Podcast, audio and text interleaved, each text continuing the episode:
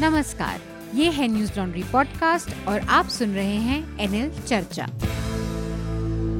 नमस्कार, मैं हूँ अतुल चौरसिया। आपका खर्चा, आपकी चर्चा हफ़्ता दर हफ़्ता। हम एक बार फिर से लेकर आए हैं न्यूज़ लॉन्ड्री का हिंदी पॉडकास्ट एनएल चर्चा।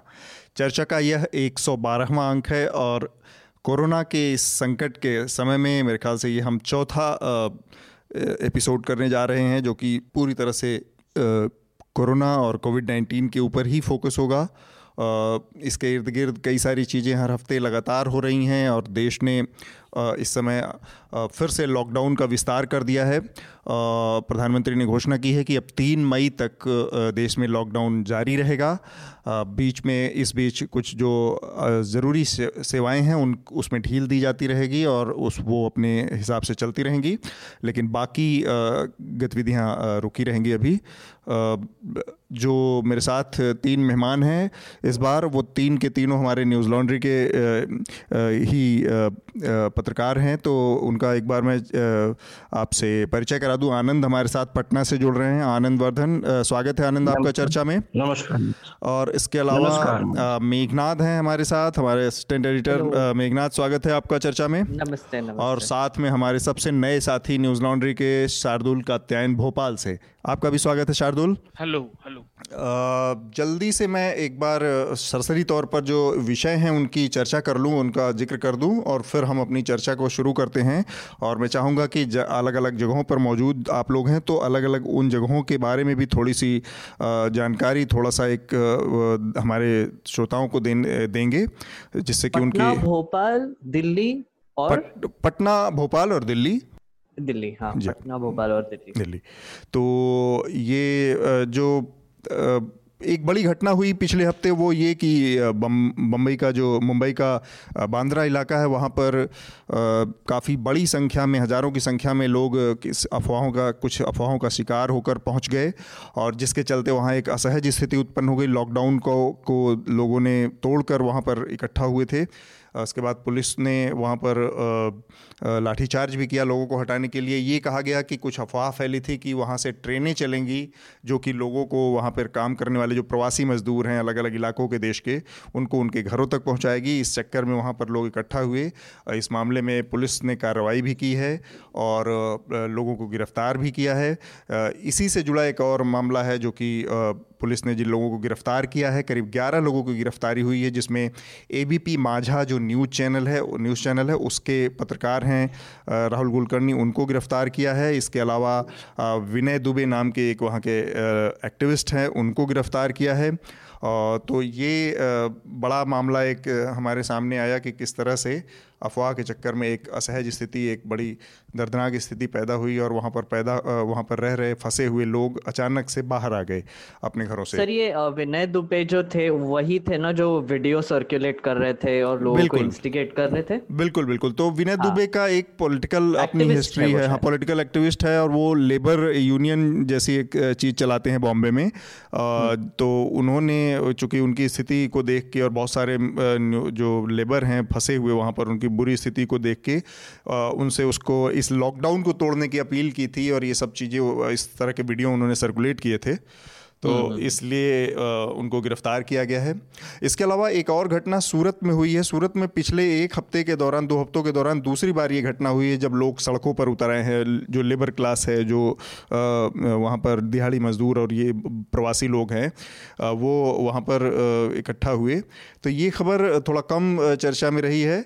तो इस पर भी हम बात करेंगे। इसके अलावा जो ताज़ा खबर ये है हमारे पास कि 25 माइग्रेंट वर्कर्स को मुंबई पुलिस ने अरेस्ट किया है, जो कि वहाँ पर इकट्ठा हुए थे। तो इसके अलावा देश में जो हॉटस्पॉट्स हैं आ, सर वो के... एक और ऐसी सिमिलर ही चीज़ हुई थी वो हाँ। मुरादाबाद हाँ, में जो आ, कल हुआ कि हाँ, डॉक्टर्स पर अटैक डॉक्टर जो सुरक्षा जो चिकित्सा कर्मी हैं और जो इससे जुड़े लोग स्टाफ है उनके ऊपर अटैक हुआ। ये दूसरी बार इस तरह का हमला देखने को मिला इससे पहले इंदौर में हुआ था। हम्म, हम्म। आ, तो ये भी एक बड़ा चिंता का बड़ी चिंता का विषय है। आ, दूसरा एक मामला ये सब ये जो तीनों न्यूज़ हाँ, अभी आपने जो बताया वो कोविड राइट्स के कैटेगरी में आ सकते हैं क्योंकि अभी ये जो सिचुएशन जो बढ़ती जा रही है वो सब अब ये सिमिलर न्यूज़ ही आ रही है हम्म, कि हम्म, हम्म। मतलब क्लैशेस हो रहे हैं ग्रुप क्लैशेस एक्सेट्रा ठीक बात। और देश में 170 हॉटस्पॉट्स इस समय कोविड 19 के हैं हो चुके हैं जो कि जिनकी संख्या भी तेज़ी से बढ़ रही है। तो इस पर भी हम देखेंगे कि कैसे इस आगे आने वाले समय में क्या स्थितियाँ हैं। इसके अलावा उत्तर प्रदेश में जैसा कि मेघनाथ ने बताया, मुरादाबाद ज़िले में चिकित्सा स्टाफ के ऊपर हमला हुआ। और अमेरिका से एक बड़ी महत्वपूर्ण खबर है कि वहाँ पर कोरोना से मरने वालों की संख्या पच्चीस हज़ार पास पार कर गई है। जो कि इटली और स्पेन से भी अब ज़्यादा हो चुका है।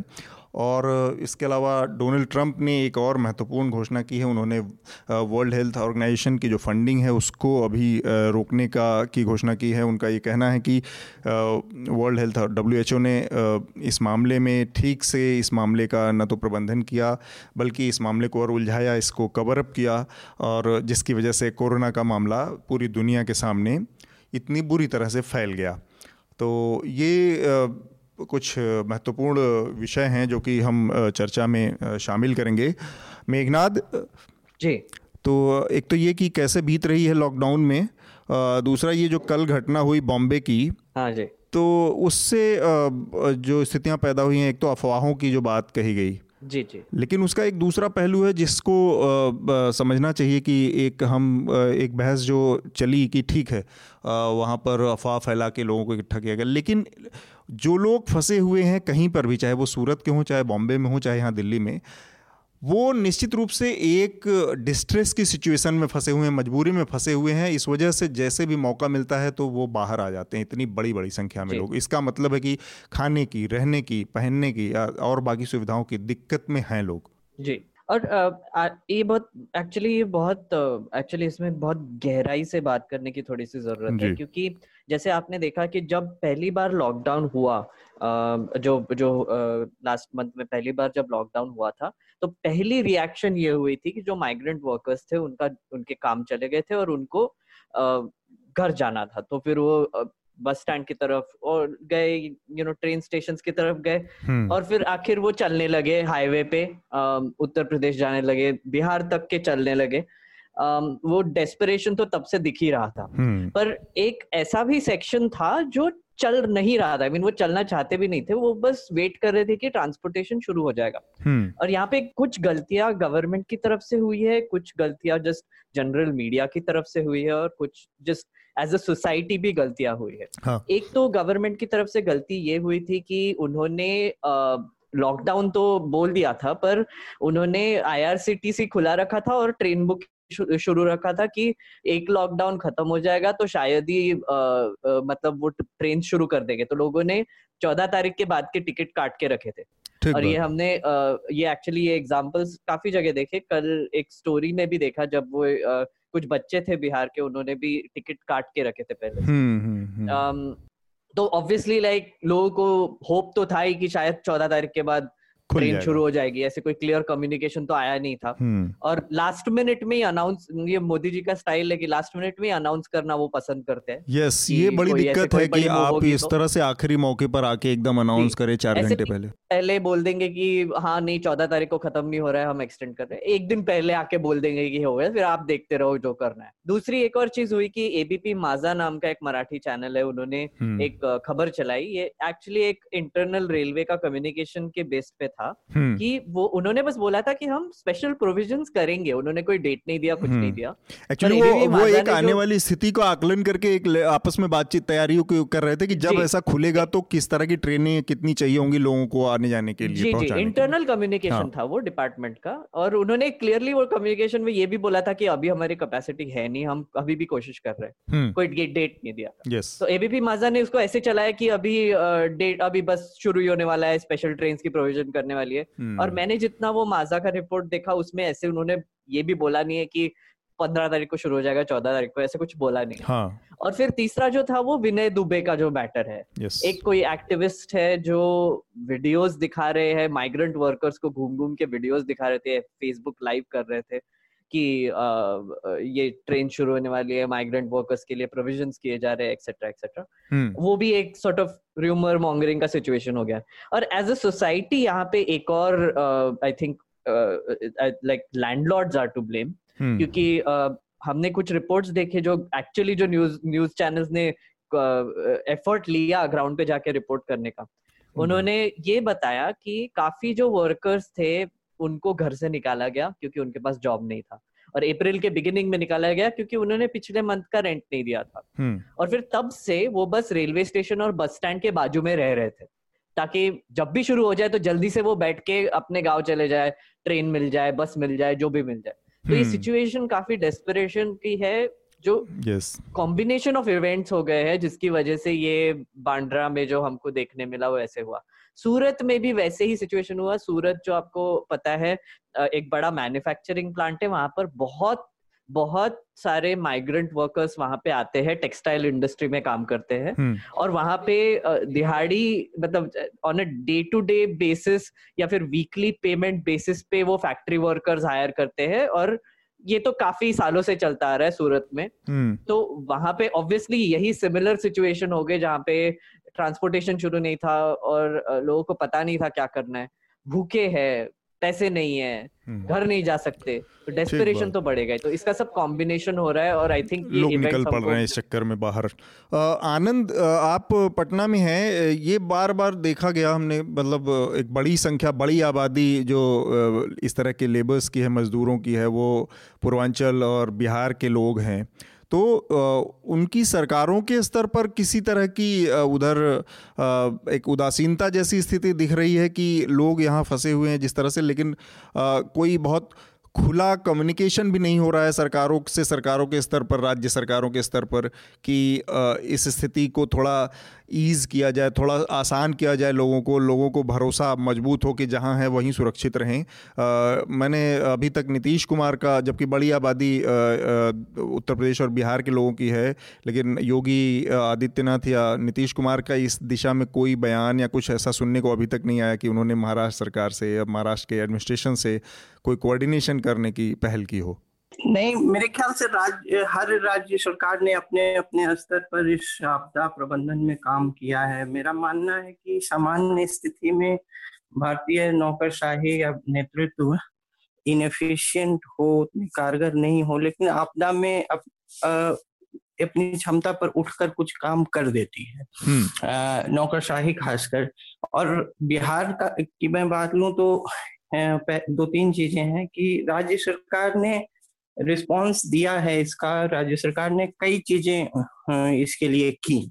अच्छा। आ, इस पर मैंने लिखा भी है एक आर्टिकल पिछले महीने शायद हाँ पिछले महीने आप पढ़ सकते हैं। कई शुरुआत से ही प्रवासी मजदूरों के लिए बिहारी प्रवासी मजदूरों के लिए उन्होंने हेल्पलाइन दिया कई नंबर दिए पैसा भी ट्रांसफ़र किया सब अकाउंट में जो कि हम्म। आधार से जुड़े हुए और कई उनके परिवार कई योजनाओं के लाभार्थी थे यहाँ उन। उनको और खाने पीने की भी व्यवस्था उन्होंने करवाई लेकिन इन सब के बावजूद जबकि स्थानीय प्रशासन जो है या स्थानीय सरकार जहाँ है मान लीजिए। महाराष्ट्र सरकार दिल्ली हाँ। सरकार उन लोगों ने भी अपने स्तर पे किया। लेकिन इस पर भी प्रवासी मजदूरों का एक बड़ा जो भाग है वो इन सब चीज़ों के बावजूद नहीं रुकेगा उसके भी कई कारण हैं। जब हम प्रवासी मजदूर कहते हैं तो उसको एक उसको एक मोनोलिथिक एंटिटी मान लेते हैं कि सभी एक ही प्रकार के होंगे। लेकिन बहुत की चिंताएँ, जैसा कि मेघनाथ बता रहे थे वैसी होगी, जैसे मकान मालिकों का व्यवहार। कुछ अनिश्चितता की स्थिति में कि अब ये पता नहीं कब तक रहेगा, क्योंकि जो डेस्परेट टाइम्स में लोग अपने को बहुत अनएक्सपेक्टेड तरीकों से देखने लगते हैं तीस और रोज़गार का अचानक चला जाना ये सभी चीज़ें हैं। लेकिन ए, मैंने जो कुछ लोग अलग अलग गाँव में लौटे हैं उनसे मैंने जो बात की तो कई के सबके जो है एक ही कारण नहीं थे। उन लोगों का ये भी कहना था कि जैसे कई जगह फैसिलिटेशन हो गया जैसे कुछ बसें चला दी। तो बहुत लोगों का कहना था कि इतना लॉन्ग ब्रेक जब है, ये ये मीडिया में कहना बहुत वो लोग जब बाइट भी मीडिया में देंगे तो यह बात नहीं बोलेंगे। लेकिन एक एक सेक्शन वो भी है कि अगर जो है परिवहन के साधन ट्रांसपोर्ट का साधन मिल रहा है तो कोई इतना लंबा ब्रेक में जो है दिल्ली क्यों रहेगा, मुंबई क्यों रहेगा सूरत क्यों रहेगा? औरंगाबाद क्यों रहेगा इतनी दूर? हम्म। तो इतना इतनी बड़ी छुट्टी तो होली और छठ में भी नहीं होती घर ही क्यों नहीं जाए? हम्म। तो एक ये है। दूसरी एक मानसिकता काम करती है कि कोरोना का जो इन्फेक्शस नेचर है उसको लेके लोगों में ये भी डर बैठा था कि वो घर वो गाँव में अपने ज़्यादा सेफ़ हैं और क्राउडेड सिटीज़ में उतने नहीं है। ठीक बात है। जो गरीब तबका है उसके लिए ये एक एक तरह से वाजिब भी बात लगती है कि गाँव में हाँ। यहाँ के मुकाबले थोड़ा स्पेस होगा। हाँ उनको और ये भी एक बात है कि इतनी अवेयरनेस है लोगों को कि अभी सिटी में डेंजरस सिचुएशन हो गया है तो गाँव में लौट के शायद सेफ़ रहेंगे। हाँ। हाँ से, सेफ़ हैं और उन्हें ये भी लगता है कि गाँव वगैरह में खासकर विदेशों की यात्रा करके जो लोग लौटे हैं उनसे उनका संपर्क होने की संभावना बहुत कम है कम है हाँ। गाँव उनके दिमाग में यह है कि ये विदेश से लौटे लोगों द्वारा ही फैलाया गया हम्म। फैलाई हुई बीमारी है और गाँव में उनका इनसे कॉन्टेक्ट नहीं होगा वहाँ वो ज़्यादा सेफ़ है ठीक बात तो बहुत मेरे कहने का मतलब बहुत सारे फैक्टर्स इसमें। जुड़े हैं। और ये बहुत लेजिटिमेट रीजन आनंद आपने बहुत लेजिटिमेट एक्चुअली एक पॉइंट यहाँ पे बताया कि ये जो जैसे हम जैसे ये डिज़ीज़ स्टार्टिंग से ही बोला गया है जैसे टेस्टिंग भी हो रही है तो जो फॉरेन से लौटे लोग हैं उनकी ज़्यादा टेस्टिंग की जा रही है तो ऑब्वियसली लोगों को अभी ऐसे ही लग रहा है कि हाँ ये बाहर से आई है बीमारी हम्म। हमारे लोगों से नहीं आई है तो फिर उसकी वजह से शायद गाँव में कम से हम्म। कम होगा तो सोशल मीडिया पे हाँ. शुरुआत में ही एक वो जोक लोगों ने चलाया भी ना कि पासपोर्ट ने खता की और राशन कार्ड ने जुर्माना भरा हाँ लोग इस तरह की बातें कह रहे थे हाँ, वो ऐसा था और ये बात तो यहाँ के आंकड़ों में भी है ना कि जैसे बिहार में जैसे आठ हज़ार आठ सौ चौवालीस करीब टेस्टिंग हुई है अभी तक उसमें सिर्फ़ चौहत्तर लोग पॉजिटिव पाए गए हैं जो कि एक परसेंट से भी कम है। हम्म, हम्म। और उन चौहत्तर लोगों में करीब पचासी परसेंट ऐसे लोग हैं जो गल्फ कंट्रीज़ से वापस आए हैं। Eighty five percent seventy four में वो लोग हैं। तो लोगों में ये है कि ये विदेश से लौटने वाले लोगों में से ही आ रहा है। हम्म। अभी भी और लोग फ़ोन भी अपने घर में भी बता रहे हैं यही बता रहे हैं और ज़्यादातर वो शहर के लोग हैं गाँव के कम है। तो और एक बात मैं यहाँ जोड़ना चाहूँगा हाँ. कि एक लचर लचर इंफ्रास्ट्रक्चर हेल्थ इंफ्रास्ट्रक्चर व्यवस्था के बावजूद बिहार में रिकवरी रेट जो है इन चौहत्तर में से सैतीस लोग ठीक हो गए हैं फिफ्टी परसेंट से ऊपर। हाँ। तो ये बिहार जो है रिकवरी रेट में टॉप थ्री स्टेट्स में है। अच्छा। हम्म, इसी तो, मौके पर शार्दुल शार्दुल से थोड़ा एमपी के के थोड़ा हालात जाने जाए कि वहाँ पर किस तरह की परिस्थितियाँ और लोगों का क्या नज़रिया है? तो मध्य प्रदेश तो हॉटस्पॉट बन गया है, पर उससे पहले मैं दो बात कहना चाहूँगा कि ये भ्रम है, जो अभी बात करी, वो आधी सही है। क्योंकि ऐसा नहीं है, शहर से लोग समझ रहे हैं, जो ये भ्रम फैला हुआ है कि बड़े शहरों की बीमारी है, वो समझ रहे हैं केवल मेट्रोपॉलिटन सिटीज़ हैं। जबकि कम से कम छोटे शहर तो इससे बचे हुए नहीं है। देखिए, इसके लिए दो एग्ज़ाम्पल हैं। कन्नौज में काफ़ी केसेस हैं और वहाँ भी पथराव हुआ था कुछ दिन पहले, पुलिस और हेल्थ कर्मियों पर। दूसरा, इंदौर में जो केसेस मिले थे, उसमें पहले 20-25 केस तो वो थे, जिनकी कोई ट्रैवल हिस्ट्री नहीं थी, कोई कांटेक्ट नहीं था किसी बाहर जाने वाले से। और इंदौर अभी भी सबसे बड़ा हब है, आपको पता होगा।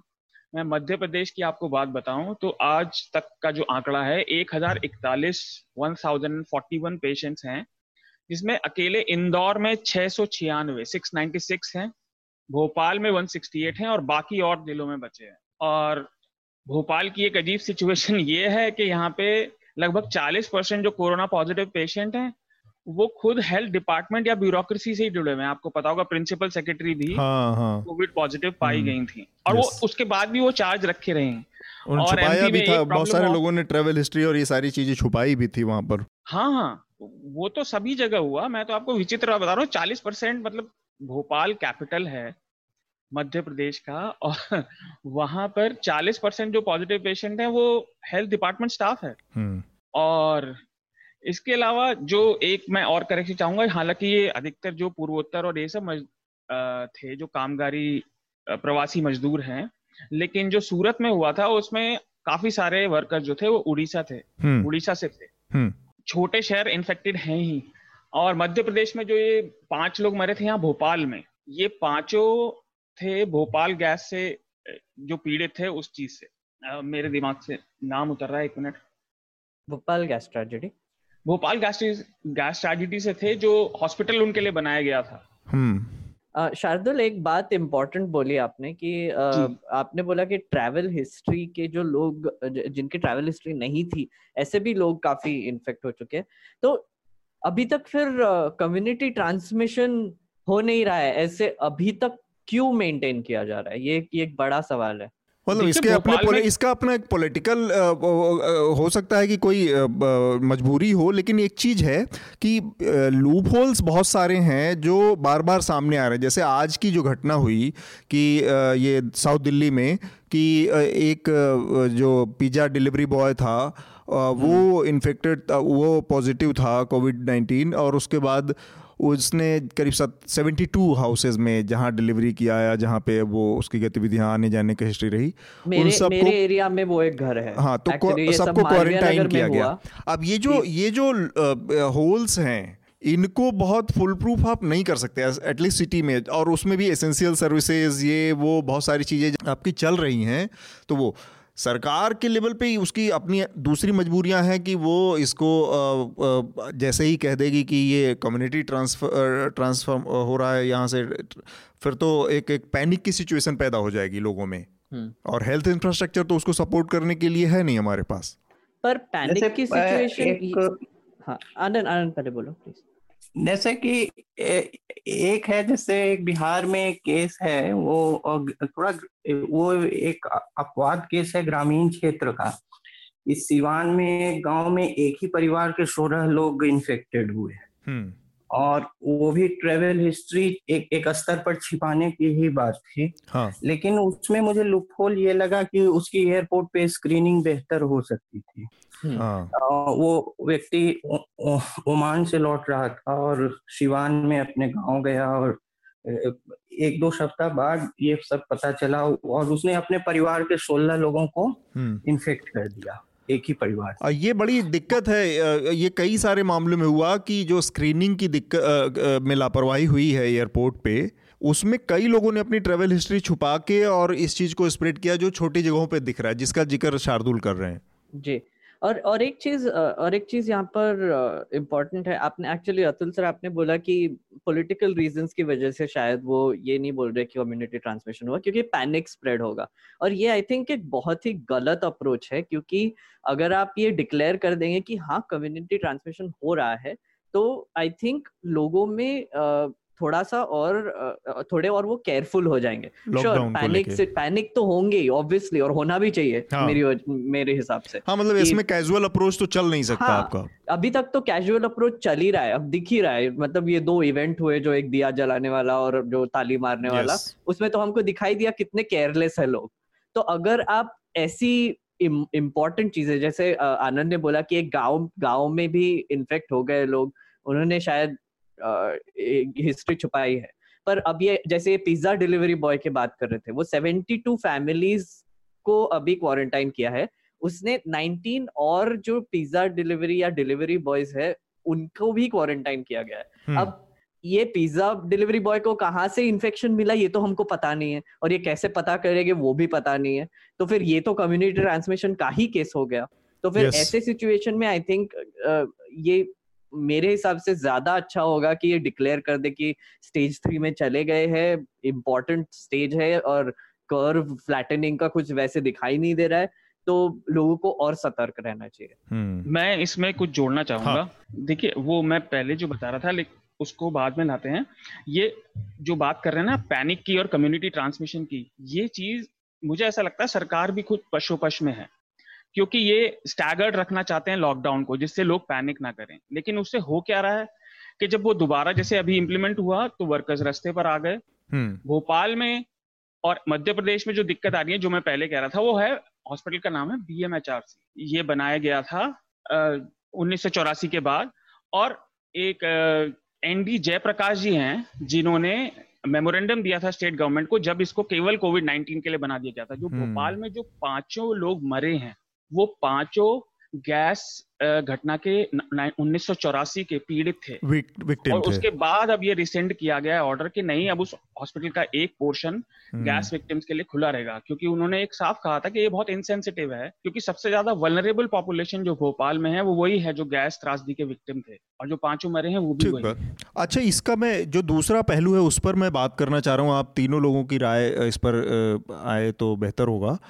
जो बॉम्बे की घटना हुई है और उसमें एबीपी माझा ने जिस तरह से अफवाह फैलाने में एक रोल अदा किया मैं ये नहीं कह रहा हूँ कि सारी अफवाह एबीपी हम्म। माझा ने फैलाई लेकिन निश्चित रूप से एक रोल उसका भी रहा जिस तरह से उनके एंकर ने इस चीज़ को बढ़ चढ़ कर प्रसारित किया और उसमें साफ़ साफ़ उन्होंने कहा कि ट्रेनें चलेंगी चौदह तारीख से और लोगों को उनके घरों को छोड़ने का किया जा रहा है इससे जो अफवाह फैली उसके बाद अब इसमें हुआ क्या कि बड़ा एक तरफा मतलब निर्णय लिया महाराष्ट्र पुलिस ने और राहुल कुलकर्णी को गिरफ़्तार कर लिया।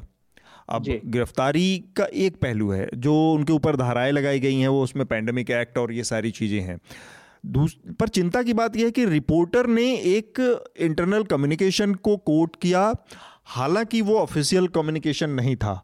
लेकिन रिपोर्टर खुद किसी तारीख की बात नहीं कर रहा था। एंकर ने किया ये वो। मेरा ये कहना कि ऐसे में गिरफ्तारी मतलब मीडिया को लेकर लापरवाही का मामला हो सकता है जिसमें एक शोकॉज नोटिस की स्थिति बन सकती थी। चैनल के प्रबंधन को शोकॉज नोटिस दिया जाए उनसे जवाब मांगा जाए और उनको वार्निंग दी जाए इस तरह की किसी चीज़ से आ, से बचने की। और कार्रवाई बजाय इसके कि सबसे निचले स्तर के उस कर्मचारी पर की गई जिसकी की ठीक है उसकी एक भूमिका रही कि उसने एक इंफॉर्मेशन निकाली लेकिन पुलिस का जो तरीका है वो बड़ा मतलब एक लिमिट से ज़्यादा जाके कि पॉकेटमारी के केस में 302 हम्म। या मर्डर के चार्ज लगाने वाली बात जैसी दिखती है ये ये एक ये बहुत इंपॉर्टेंट पॉइंट है और आई थिंक दोनों तरफ़ से देखा जा सकता है इसको हाँ. एक तो आप आपने सही बोला कि ये गिरफ्तारी करने के लायक या ऐसे सिचुएशन नहीं थी पर हम अभी इतने अनप्रेसिडेंटेड समय में जी रहे कि कुछ भी एक छोटी सी मिस इन्फॉर्मेशन स्प्रेड हो गई तो फिर उसके इफ़ेक्ट कितने बड़े हो सकते हैं वो उसका पैमाना लगाना कुछ आ, मतलब हम लगा भी नहीं सकते तो आ, मेरा कहना है कि अगर आप ये एक रिपोर्टर जिसने ये रिपोर्ट बनाया जो इंटरनल कम्युनिकेशन जो भी फैक्ट्स थे उसके बेसिस पे बनाया उसका है कि ये एग्ज़ाम्पल बनाने की कोशिश कर रहे हैं कि मीडिया वालों आप सतर्क रहो ये ऐसी कोई चीज़ें मत करो कि जिससे कोई पैनिक स्प्रेड हो या फिर आप केयरफुली रिपोर्ट करो जो भी करो तो हाँ. हमारे जो पुलिस अधिकारी है या फिर कोई भी गवर्नमेंट है जो अथॉरिटेरियन सॉर्ट ऑफ़ रेजिम्स है उनका तो यही पहला सोल्यूशन होता है कि किसी का एक एग्ज़ाम्पल बनाया जाए ताकि क्राइम कम हो जाए और लोगों की गलतियाँ करना कम हो जाए। आई थिंक ये बेसिक अंडरस्टैंडिंग है throughout government throughout administration कि किसी का एग्ज़ाम्पल बनाओ ताकि ये गलती फिर से ना हो। Right hmm. आनंद? जी। हाँ शार्दुल मैं आपसे मैं आपसे पूछना चाह रहा था कि ये इंटरनल रिपोर्ट थी ये बात हाँ, ठीक है। हाँ. uh, लेकिन क्या ये एथिकली सही था? आपके नज़रिए से नहीं ये मैं मैं वही कह रहा हूँ कि होता क्या है कि बहुत सारी खबरें हम सूत्रों के हवाले से चलाते हैं जिसमें हमें पता होता है लेकिन इस गड़बड़ी तो इसमें हुई है कि वो इंटरनल जो कम्युनिकेशन था भी वो कहीं नहीं कहता कि चौदह से गाड़ियाँ चलेंगी तो इस हम्म। मामले में रिपोर्टर ने तो ओवर रीच किया अब चूँकि रिपोर्टर आँख कान नाक है आपके पूरे ऑर्गेनाइजेशन का ग्राउंड हम्म। पे तो उसने हम्म। एक गलती की लेकिन मेरा ये कहना है कि किसी भी मीडिया हाउस में एडिटोरियल फिल्टर्स होते हैं एडिटोरियल डिसीज़न होते हैं जो कि एडिटर्स लेते हैं ऊपर। वो उस खबर को पुख्ता करने के आप, आपके उस सारे फ़िल्टर से पास हो रही हैं कि चीज़ें कि नहीं। जब मेरे पास कोई ऐसी खबर आती है तो मैं कहता हूँ डॉक्यूमेंट कहाँ है? जब मेरे पास डॉक्यूमेंट आता है तो मैं कहता हूँ कि ये फोटोशॉप तो नहीं है, आजकल के ज़माने में नए संकट शुरू हो गए हैं, इसमें मोहर तो है किस अधिकारी से पास हुई है, उसमें उसके सिग्नेचर है नहीं। ये बेसिक चीज़ें हैं इस तरह की खबरों को फ़िल्टर करने के। तो ये भूमिका एक रिपोर्टर लेके आया मैं मान सकता हूँ उसके जोश को उसने जोश में इन सब चीज़ों को नज़रअंदाज किया होगा लेकिन ऊपर बैठे लोग क्या कर रहे थे? इसीलिए मैंने कहा कि उसकी गलती है लेकिन जो पुलिस ने एक तरफा रवैया अपनाया कि सीधे गिरफ़्तार कर लो नोटिस भेजा जाना चाहिए और उससे बड़ी ज़िम्मेदारी प्रबंधन की है संपादक की है जिसने जिसके नज़र के नीचे से ये चीज़ें निकल के गई हैं। सर आई थिंक एक अभी क्या है कि आपने एक स्केप गोट बना दिया एक बली का बकरा खोजना बहुत आसान हाँ, होता है। हाँ।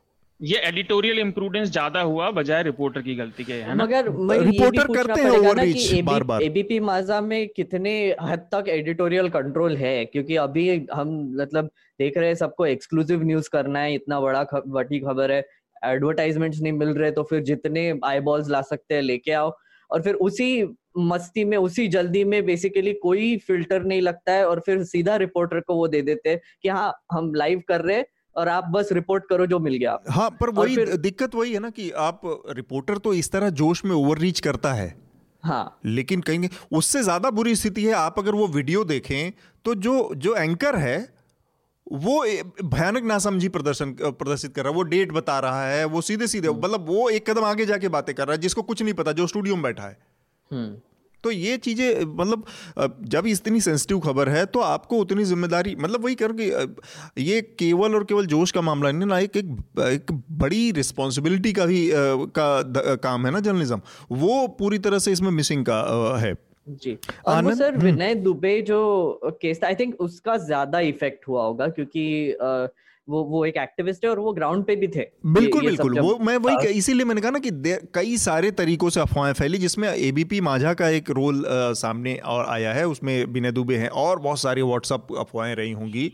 है तो सब हाँ, मिल के तो, लोगों को के ऊपर असर डाला होगा। आनंद? नहीं इसमें दो चीज़ें हैं। पह, पहला जो आ, आलोचना की, की जो पहली बिंदु रही कि डिस्प्रोपोर्शनेट एक्शन का। तो मेरे ख्याल से कई मामलों में ये उसका इफ़ेक्ट तय भारत में करता है कि उसका इफ़ेक्ट क्या हुआ उस फेक न्यूज़ का हाँ. अगर वो फेक न्यूज़ था या फिर रस था थोड़ा सा एक नीजर्क टाइप का रिएक्शन था बिना तथ्यों का ढंग से अध्ययन किए हुए लेकिन ए, कई बार उसका एंड रिज़ल्ट जैसे उसमें इस इंफॉर्मेशन से कारण उसमें इतनी बड़ी भीड़ इकट्ठी हो गई हम्म। तो कई बार एंड रिज़ल्ट उसका तय करता है कि क्या एक्शन लिया जाए कि एक पब्लिक के क्योंकि एक्शन लिया जा रहा है वो भी कई बार पुलिस के लिए इम्पोर्टेंट हो जाता है एक परसेप्शन गेम में तो, के लिए भी शायद वो करते होंगे कि आगे के लिए और तो वो भी एक ज़रूरी है क्योंकि कई फेक अब उससे पत्रकारिता के स्तर पे नहीं सोशल मीडिया पे कई फेक इंफॉर्मेशन के वजह से कई हिंसा की घटनाएँ होती हैं। हम्म। तो वो कई बार इन तब देखिएगा कि कोई कार्रवाई हुई उस सोशल मीडिया अकाउंट पे। अगर हिंसा नहीं हुई तो बहुत बार और रडार के नीचे रह जाता हाँ। तो सामान्य स्थिति में कार्रवाई नहीं होती। तो एक कारण वो है। दूसरा मैं उसे ऑथोरिटेरियन रेजिम से नहीं देखना चाहूँगा। मेरे ख्याल से सख्त कार्रवाई जो है जो कड़ा प्रशासन है इस देश में बहुत ज़रूरी है। सभी चीज़ों को ऑथोरिटेरियन इनफैक्ट मैं कहूँगा कि यहाँ जो जिन जिस रेजीम को ऑथोरिटेरियन कहा जाता है वो भी सख्त नहीं है। हम्म। वो भी सख्त नहीं है वो भी बहुत स्टर्न एक्शन लेने वाली नहीं है। मुझे दुख इस बात का है कि ऑथोरिटेरियन रहने का भी धब्बा ले लेते लेकिन सख्त तो रहते हैं। तो आ, ये क्या बात हुई? कि मतलब बदनाम भी हुए गुनाहे बेलज्जत हो गया। तो ये है यही दो, दो बातें इसमें। और तीसरी बात है कि टीवी चैनलों में जैसे समाचार पत्रों में जो संपादक है जो कि न्यूज़ के लिए रिस्पॉन्सिबल रहेगा पब्लिश का उसका आरएनआई का एक रिक्वायरमेंट है उसमें एक छपता भी है। हम्म। कि editor responsible for news bracket में लिख देते हैं।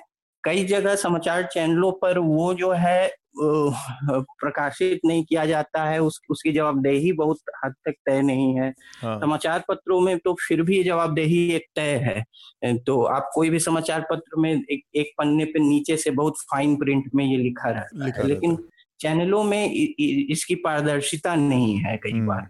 ठीक बात। हाँ शार्दुल बोलिए। मैं विनय दुबे के बारे में सब्सक्राइबर्स के लिए सुनने वालों के लिए कुछ बता दूँ। हाँ. एक तो वो सेल्फ प्रोक्लेम्ड लेबर लीडर अपने आप को कहते हैं। हाँ. नवी मुंबई के पास रहते हैं और उन्होंने पोस्ट पहले भी करी थी। इससे पहले ये अकेली पोस्ट नहीं थी। हाँ. उन्होंने कहा था कि मास प्रोटेस्ट करेंगे हम। एक तरह से मतलब धमकी दी थी या घोषणा की थी कि अगर ये ट्रेन नहीं चलाई गई। और उन्होंने ट्वीट भी किया था कि नेशनल लेवल प्रोटेस्ट होगा अगर 18 अप्रैल तक ये नई ट्रेनें चली। फिर उन्होंने फेसबुक पे वीडियो अपलोड किया था कि मैंने 40 बस अरेंज करी थी और स्टेट गवर्नमेंट्स को लिखा था इन्हें चलने दीजिए और वो फ्री में ले जा रही थी लेकिन उन्होंने मना कर दिया। ये सब इतना कंफ्यूजिंग था। तो आपकी बात तो सही है कि एबीपी माझा से ज़्यादा ये विनय दुबे की कलमिनेट ज़्यादा है इसमें। ठीक बात। और तो... एक और एक चीज़ सर इसमें एक और एक्चुअली हम ट्यूसडेज को एक एनएल प्राइम टाइम करते हैं जिसमें हम न्यूज़ देखते हैं और उसके बारे में ट्वीट करते हैं और ये आई हाँ. थिंक उसी दिन हुआ था उसी रात को हुआ था हाँ.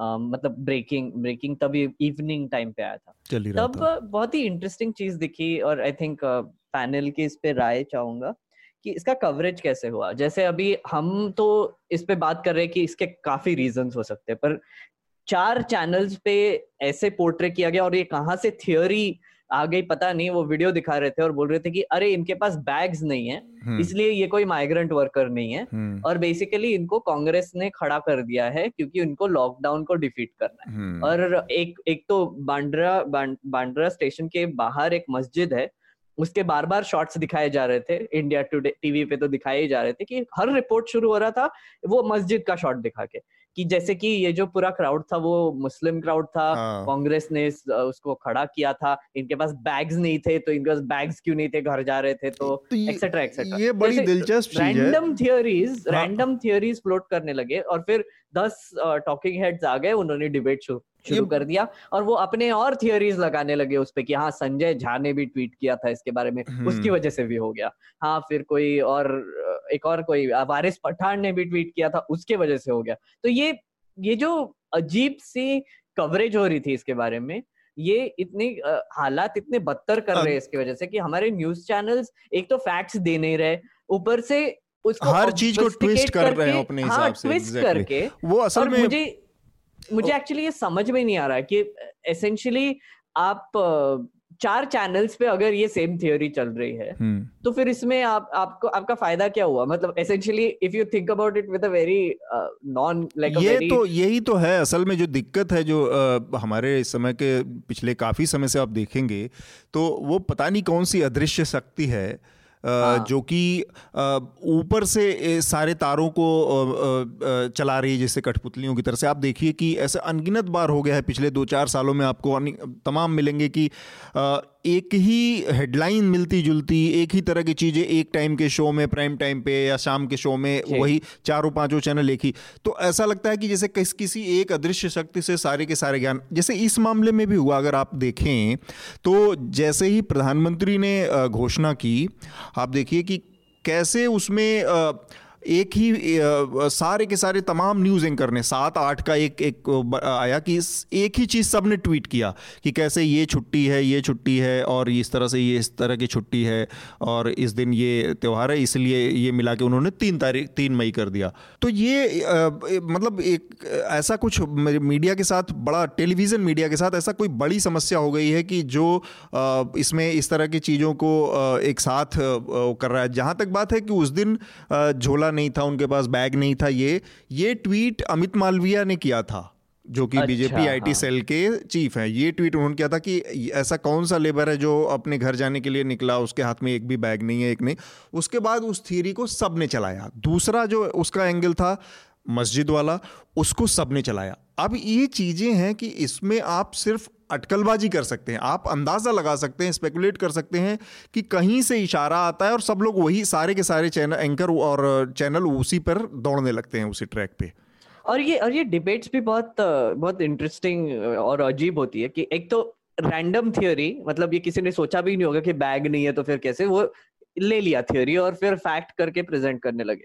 ऊपर से होता क्या है कि जब भी कोई पैनलिस्ट ऐसे बोलता है कि हाँ नहीं आई थिंक हम थोड़ा सा ओवर रीच कर रहे हैं थोड़ा सा ये थ्योरी है एक्सेट्रा तो एंकर चिल्ला चिल्ला के बोलता है, नहीं, ये माइग्रेंट वर्कर्स थे ही नहीं, थे ही नहीं, मैं बोल रहा हूँ ना नहीं थे, फिर वो उनका माइक डाउन हो जाता है।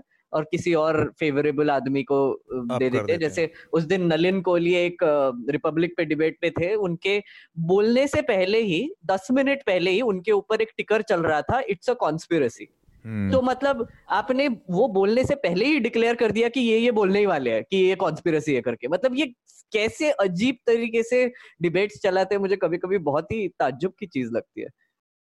तो चूँकि समय की थोड़ी सी कमी है, अब हमारा एंड की तरफ़ हम बढ़ रहे हैं तो जो इसका एक और पार्ट है, बहुत महत्वपूर्ण हिस्सा है, उस पर मुझे लग रहा है कि बात हमें करनी चाहिए ज़रूर। जो डब्ल्यू के साथ हुआ और अमेरिका और डब्ल्यू के रिश्तों में जो तलखी आई है अमेरिकी प्रेसिडेंट ने ऑर्डर दिया है कि अगले 60 से 90 दिन तक जो भी इनके फंडिंग है डब्ल्यूएचओ की, अमेरिका की, वो होल्ड पे रखी जाएगी। और इस दौरान वो एक ऐसे उसका पूरा एक आकलन करेंगे कि जो भी फंडिंग जा रही है, क्या इसमें डब्ल्यू एच ओ ने मिसमैनेज किया है पूरे मामले को ख़राब करने में और उसने, मुझे लगता है कि इसके एक तार ये पुरानी जो कहानी पुरानी जो अदावत चल रही थी, एक लड़ाई चल रही थी चाइना के साथ और चाइना की जो भूमिका थी कोरोना वाले मामले में उसका ये एक्सटेंशन है क्योंकि अमेरिका लंबे समय तक ट्रंप इस सब चीज़ों को नकारते रहे। इवन वो कॉमन फ्लू कह के इसको वो करते रहे और आज स्थिति इतनी बुरी हो चुकी है कि वहाँ पर सबसे ज़्यादा लोगों की मौत हो चुकी है। तो अब ये जो किया जा रहा है वो डेस्परेट बहुत मेजर्स है। आनंद? हेलो हाँ। ये जो कोविड के बाद का जो अंतर्राष्ट्रीय व्यवस्था जो होगी हाँ। तो एक आजकल एक तरह की पत्रकारिता ये भी चल रही है कि कोविड के बाद क्या बदलेगा? उसमें कुछ लोग बहुत चीज़ बदल दे रहे हैं। और तो, और कैसे हमारे जीवन का ढंग बदल जाएगा? कैसे विश्व बदल जाएगा? कैसे हम्म। भारत बदल जाएगा? कैसे हम बदल जाएँगे? कैसे हमारे काम करने का तरीका बदल जाएगा? लोग लोग पैर की बजाय सिर के बल चलने लगेंगे।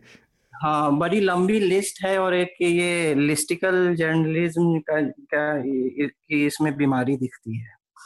तो और जो अंतर्राष्ट्रीय व्यवस्था है उसको भी लेकर जो है ऐसे ही कहा जा रहा है कि अब जो है दो तरह की धाराएँ बढ़ेंगी।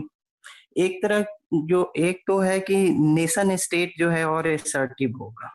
और क्योंकि इसको ग्लोबल ऑर्डर के उसको भी एक चुनौती मानी जा रही है। लेकिन ये चाइना का जो है और डब्ल्यू एच ओ ने शुरू में जो है कुछ इसको मिसहैंडल ज़रूर किया है, जो कि उसने इस संभावना को खारिज कर दिया कि ये मानव से मानव ट्रांसमिशन है, उसमें चाइना के बात को फेस वैल्यू पे ले लेना।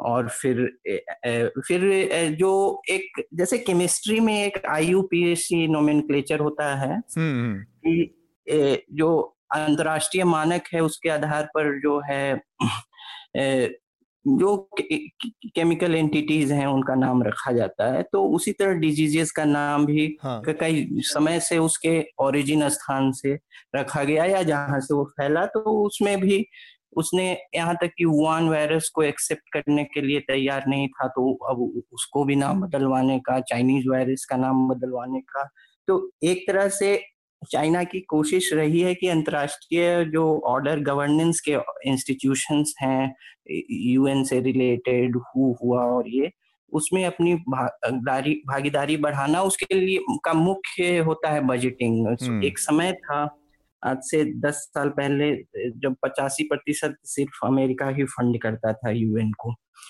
उसमें भी बदलाव चाहता है चीन और यूएस भी इस बात को भाप रहा है। तो जो एक नब्बे के दशक में यूनिपोलर वर्ल्ड की ओर जा रहा था, उसमें फिर से एक जो बाइपोलरिटी आ गई थी, अब उस बाइपोलरिटी को एक नए तरीके से कोविड के बाद शायद देखा जाए। मैं ये नहीं कर रहा हूँ कि विश्व बदल जाएगा ऐसा कुछ नहीं। ठीक बात। शार्दुल? देखिए ट्रंप के बारे में जो कहा जाए वो कम है। ट्रंप ने तो एक अपने जो उनके समय हेड हैं जो कोविड का सब संभाल रहे हैं डॉक्टर एंथनी फाउची उनको फायर करने वाली ट्वीट को भी रिट्वीट कर दिया था फिर मीडिया में खबरें फैली थी। कि शायद ट्रंप फाउची को फायर करने वाले। खैर वो रिफ्यूट हो गया था दो तीन दिन बाद। पर डब्ल्यू एच ओ कहीं ना कहीं कल्पिट तो है ये केवल अमेरिका या ट्रंप नहीं कह रहा है।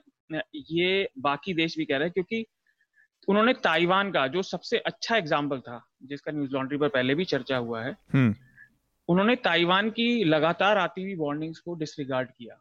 और फिर चाइना ने उसके बाद जो स्पेन में टेस्टिंग किट भेजी जो फॉल्टी मिली और पाकिस्तान के साथ जो उन्होंने किया उसमें मज़ाक बहुत बना पर आप ये देखिए कितनी बड़ी केवल एक मानवीय स्तर पर नहीं एक सामरिक स्तर पर भी एक डिप्लोमेटिक लेवल पर भी ये कितनी बड़ी बेइज्जती और धोखा है कि हम्म। एक देश पाकिस्तान जो उन पर उनका ऑल वेदर फ्रेंड है हम्म। ये एक ऑफिशियल टर्म है वो यूज़ करते हैं हम्म।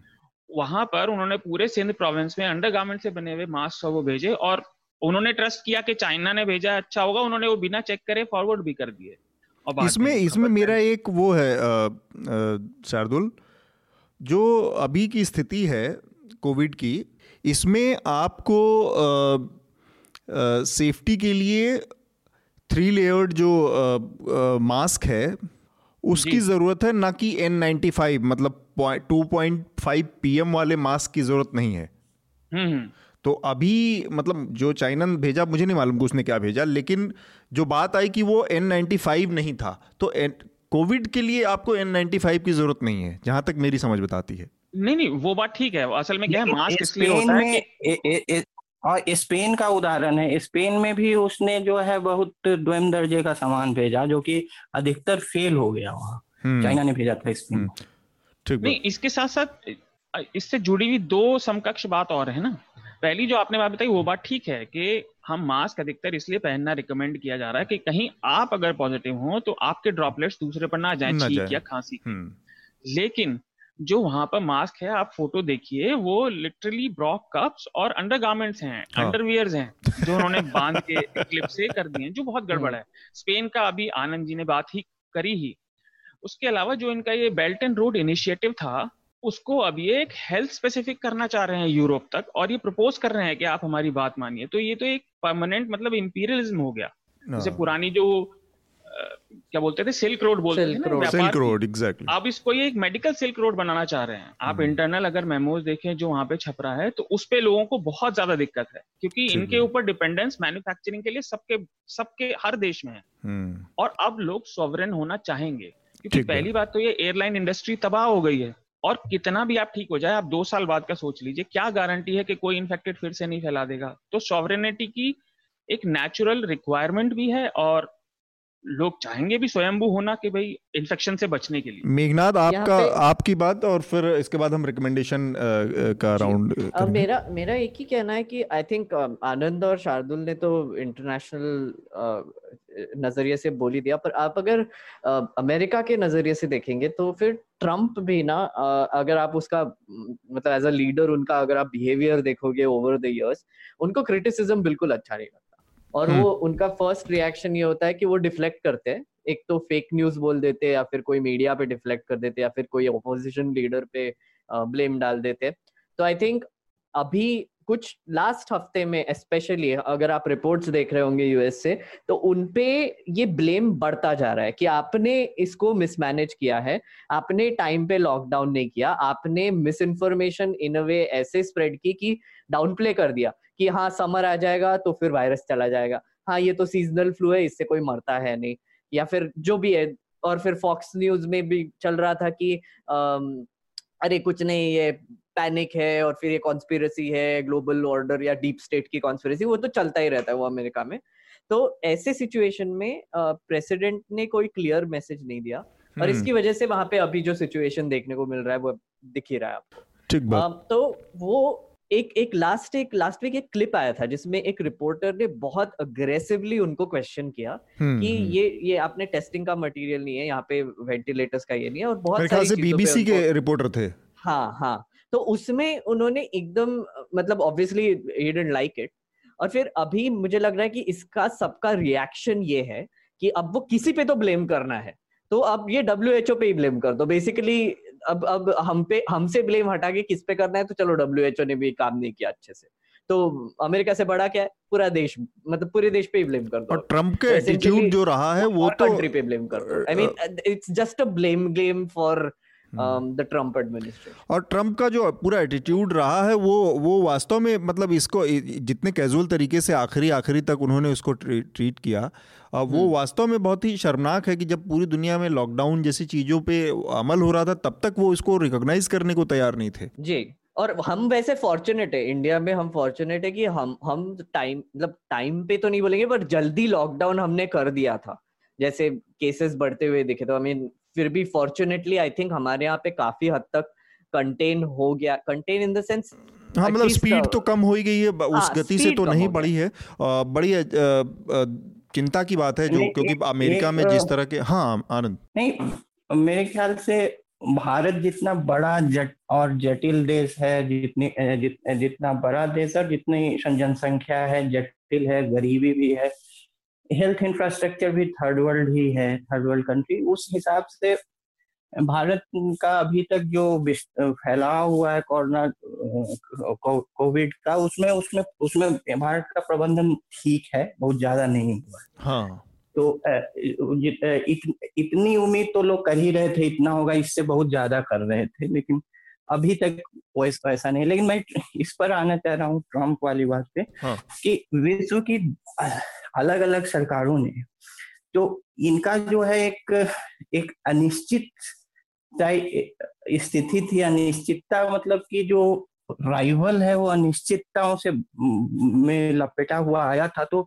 सबका रिस्पॉन्स एक groping in the dark type का था कि और इम्पेरिकल ही हो सकता था कि आज देखते हैं आज क्या है कल देखते हैं कल क्या है परसों क्या है हम्म। और इसमें अमेरिका ने बहुत जल्दी एक निश्चितता की स्थिति ला दी कि जैसे कि एक अनकवर हो चुका है कि ऐसा ऐसी ऐसी कोई गंभीर चीज़ नहीं है ठीक है? हम्म। तो जबकि कोई किसी के पास बहुत ज़्यादा क्लू नहीं है चाइना के तो एक अलग दुनिया ही है उसके बारे में अभी भी नहीं कहा जा सकता वहाँ क्या हुआ नहीं वहाँ क्या चल रहा है? ठीक बात तो वो तो उसके पास भी कोई क्लू है या नहीं है? वो भी नहीं कहा जा सकता तो किसी के पास कोई क्लू है नहीं। एक तो जब आप groping in the dark situation में रहते हैं तो आप आपका जो अप्रोच है इम्पेरिकल ही हो सकता है। बहुत कुछ डेफिनेट नहीं हो सकता है लेकिन उस इम्पेरिसिज्म में भी एक साइंस है कि आप आ, आज से बेहतर कल जाने कल से बेहतर आ, फिर परसों जाने इस तरह से। हम्म, ठीक बात। मैं हाँ आनंद से कुछ पूछना भी चाह रहा था और इस मामले में भी कहना चाह रहा था। पहला तो ये कि मेघनाथ और आनंद दोनों की बात ठीक है। अमेरिका में वो सारी चीज़ हो रही है जैसा आनंद ने कहा लेकिन ट्रंप एक ड्रामा क्वीन भी है जैसे वो भी एक बात ठीक है। जो डॉक्टर एंथनी फाउची से बात हुई थी वो इसलिए हुई थी क्योंकि उनसे एक नॉर्मल इंटरव्यू में सवाल पूछा गया था कि क्या हम पहले अगर तैयारी शुरू करते और इसके खिलाफ काम करना शुरू कर देते नेशनल लेवल पे तो क्या जो अब वहाँ पे मौत की संख्या और इन्फेक्टेड की संख्या स्पेन और इटली से भी ज़्यादा हो गई है ऑब्वियसली तो वो तो है ही है ये... तो उन्होंने कहा हाँ हम जल्दी शुरू हो जाते तो हाँ. रोक सकते थे उस सबसे ये सारा ड्रामा हुआ था हाँ. मुझे आनंद से एक सवाल पूछना था अगर हम्म। आप इजाज़त दें तो गया में बहुत सारे साउथ एशियन कंट्रीज़ से क्योंकि वो एक बौद्ध तीर्थ है बहुत सारे टूरिस्ट आते हैं तो उसके बारे में कोई खबर, कोई फंसे हुए या कुछ टेस्टिंग हुई थी? ऐसा कुछ पता चला है क्या? नहीं टेस्टिंग हुई है टेस्टिंग हर ज़िले में हुई है। हर ज़िले में हुई है। गया बहुत, यहाँ कोई भी जिला जो है बहुत गंभीर स्थिति में नहीं है। सिवान और मुंगेर सबसे ज़्यादा था। गया में टेस्टिंग हुई है और टूरिस्ट की भी हुई है जो, क्योंकि ये बहुत बड़ा बौद्ध धर्म के जो रिलीजियस टूरिस्ट है, उसका केंद्र है तो हुई है। और कुछ लोग थे यहाँ से खा, खासकर कोरिया के लोग थे और थाईलैंड के लोग थे तो उनकी टेस्टिंग हुई है रैंडम सैंपल लेकिन लिया गया था महाबोधि मंदिर से और इधर से तो आ, ऐसा जो स्थानीय समाचार पत्रों में मैंने पढ़ा हम्म। लेकिन आ, आ, जो पॉजिटिव केसेस हैं वो गया में उन लोगों में नहीं पाए गए हैं। दो चार स्थानीय लोगों में पाए गए जो कि बाहर से आए थे लेकिन उन लोगों में नहीं पाए ठीक बात। हम रिकमेंडेशन के चरण में हैं तो सबसे पहले आनंद आप ही का रिकमेंडेशन लेते हैं। आ, मैं कहूँगा कि मैंने ये जो ऑल इंडिया रेडियो पर जो चर्चाएँ हो रही हैं कोविड पर उसमें उसको मैं चाहूँगा कि आप लोग सुने क्योंकि उसमें एक तो है कि लोग समाचार चैनलों के ठीक विपरीत एक्सपर्ट्स को बोलने देते हैं। ठीक है? तो उसमें आ, हम लोग भी बोलने देते हैं। तो एक्सपर्ट्स को बोलने देते हैं और जो पंद्रह और तीस मिनट के जो बुलेटिन पैकेज में एक देश भर का एक लेखा जोखा एक कॉम्प्रिहेंसिव ढंग से दे दिया जाता है और दूसरी बात है कि अधिकृत रहता है वो ऑथोरिटीज बोलते हैं और तो इस लिहाज से मेरे ख्याल से इस चूँकि मिस इन्फॉर्मेशन का कोविड ने एक नया स्वर्ण युग लाया तो उस हम्म। युग से थोड़ा सा दूर रहने के लिए ए आई आर को सुनना भी ज़रूरी है। एक तो है ऑथराइज क्योंकि इस समय में ऑथराइज न्यूज़ जानने की बहुत ज़रूरत ठीक बात। और इसलिए मैं इस सब का मेरा ए आई आर ही रिकमेंडेशन ठीक बात। मेघनाथ हाँ आ, मेरा मेरा एक्चुअली एक ही रिकमेंडेशन है। मैं एक्चुअली लास्ट वीक काफ़ी हद तक मैं लिखने की कोशिश कर रहा हूँ। तो फिर मैंने कुछ मेरा कंटेंट कंजम्पशन मैंने कम कर दिया एक्टिवली पर uh, मेरा एक रिकमेंडेशन है आई uh, थिंक मैंने पहले दिया भी नहीं है but I think I am enjoying it एक टाइगर किंग नाम की एक डॉक्यूमेंट्री है नेटफ्लिक्स पे hmm. जो कि अमेरिका में जो wildlife illegal wildlife trading होती है और फिर जू प्राइवेट जू ओनर्स है उनपे एक डॉक्यूमेंट्री है जो शेर और um, uh, शेर और मतलब अन्य अन्य प्राणियों को कब्जे में रखते हैं और फिर पैसे कमाते हैं। हम्म। तो एक बहुत ही इंटरेस्टिंग फैक्ट है जो मुझे पता नहीं था कि अमेरिका में आ, कुछ एस्टिमेटेड पाँच हज़ार से दस हज़ार टाइगर्स है और ओवरऑल वर्ल्ड में कुछ पच्चीस सौ टाइगर्स है। तो मतलब basically there are more tigers in captivity in America than there are in the wild तो और ये कैसे कैरेक्टर्स है? ये जो ट्रेड चला रहे हैं एक्सेट्रा उसके ऊपर ये एक डॉक्यूमेंट्री है तो प्लीज़ ज़रूर देखिए। ठीक बात। शार्दुल आपका रिकमेंडेशन जी मैं पहले एक बुक रिकमेंड करूँगा इन्फेक्शन एंड इनक्वालिटीज ये बुक लिखी है पॉल फार्मर ने। पॉल फार्मर काफ़ी काम करते हैं इन्फेक्शियस डिज़ीज़ पे और उन्होंने एक सिस्टम हेल्थ क्लिनिक्स हेटी में चलाया था। वो काफ़ी और इन्फेक्शियस डिज़ीज़ में अफ्रीका में काम किया है उन्होंने। दूसरा द uh, बॉयज़ एक मिनी सीरीज़ है अमेजोन प्राइम पे। सुपर हीरो कल्चर बहुत फैल रहा था और सब कोविड को पढ़े जा रहे हैं। तो वो एक आपका मन बहलाने के लिए बहुत ही इंटरेस्टिंग टेक है सुपर हीरोज पे द बॉयज़ हम्म। और तीसरा जर्नी 2012 में एक गेम आया था जो बहुत ही एक मूविंग और इमोशनल एक्सपीरियंस है। बहुत ही छोटा गेम है इंडी जैसे हमारे यहाँ आर्ट मूवीज़ होती हैं। वो। ठीक बात।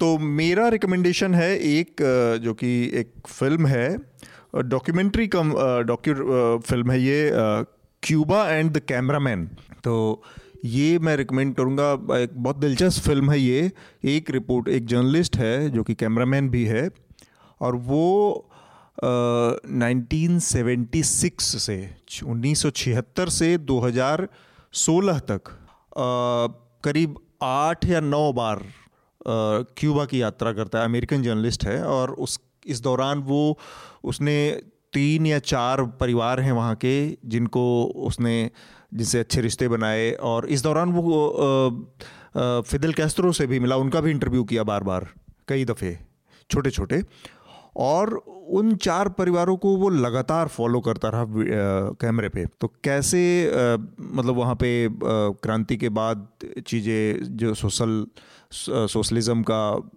असर हुआ तो चीज़ें ठीक रही। फिर कैसे बहुत भयानक स्तर की गरीबी और वो आई। फिर कैसे मार्केट को खोलने की थोड़ी थोड़ी जो छोटी मोटी पहलें हुई हैं, उससे कैसे फिर थोड़ी सी लोगों के अंदर खुशहाली आई। तो वो एक ज़बरदस्त जर्नी है वो चारों परिवार कहाँ से उन्नीस सौ छिहत्तर से शुरू करके और 2016 में कहाँ पहुँचते हैं, किसकी क्या क्या स्थितियाँ होती हैं, ये एक फ़िल्म मैं रिकमेंड करूँगा। और इसके साथ ही हम अपनी आज की चर्चा को यहीं पर रोकेंगे। और उससे पहले अपने तीनों मेहमानों को हम शुक्रिया कहेंगे और आप सभी लोगों से अपील करेंगे कि सेफ़ रहें, सुरक्षित रहें। लॉकडाउन का पालन करें और कहीं पे भी बाहर निकलने से पहले तमाम एहतियाती उपायों को ज़रूर अपनाएँ और न्यूज़ लॉन्ड्री को सब्सक्राइब करें क्योंकि इस समय आ, ऐसे मीडिया की सबसे ज़्यादा ज़रूरत है जो आपके समर्थन से खड़ा हो आपकी बात करे। धन्यवाद। धन्यवाद। न्यूज़ लॉन्ड्री के सभी पॉडकास्ट ट्विटर आई और दूसरे पॉडकास्ट प्लेटफॉर्म पे उपलब्ध हैं। खबरों को विज्ञापन के दबाव से आज़ाद रखें। न्यूज़ लॉन्ड्री को सब्सक्राइब करें।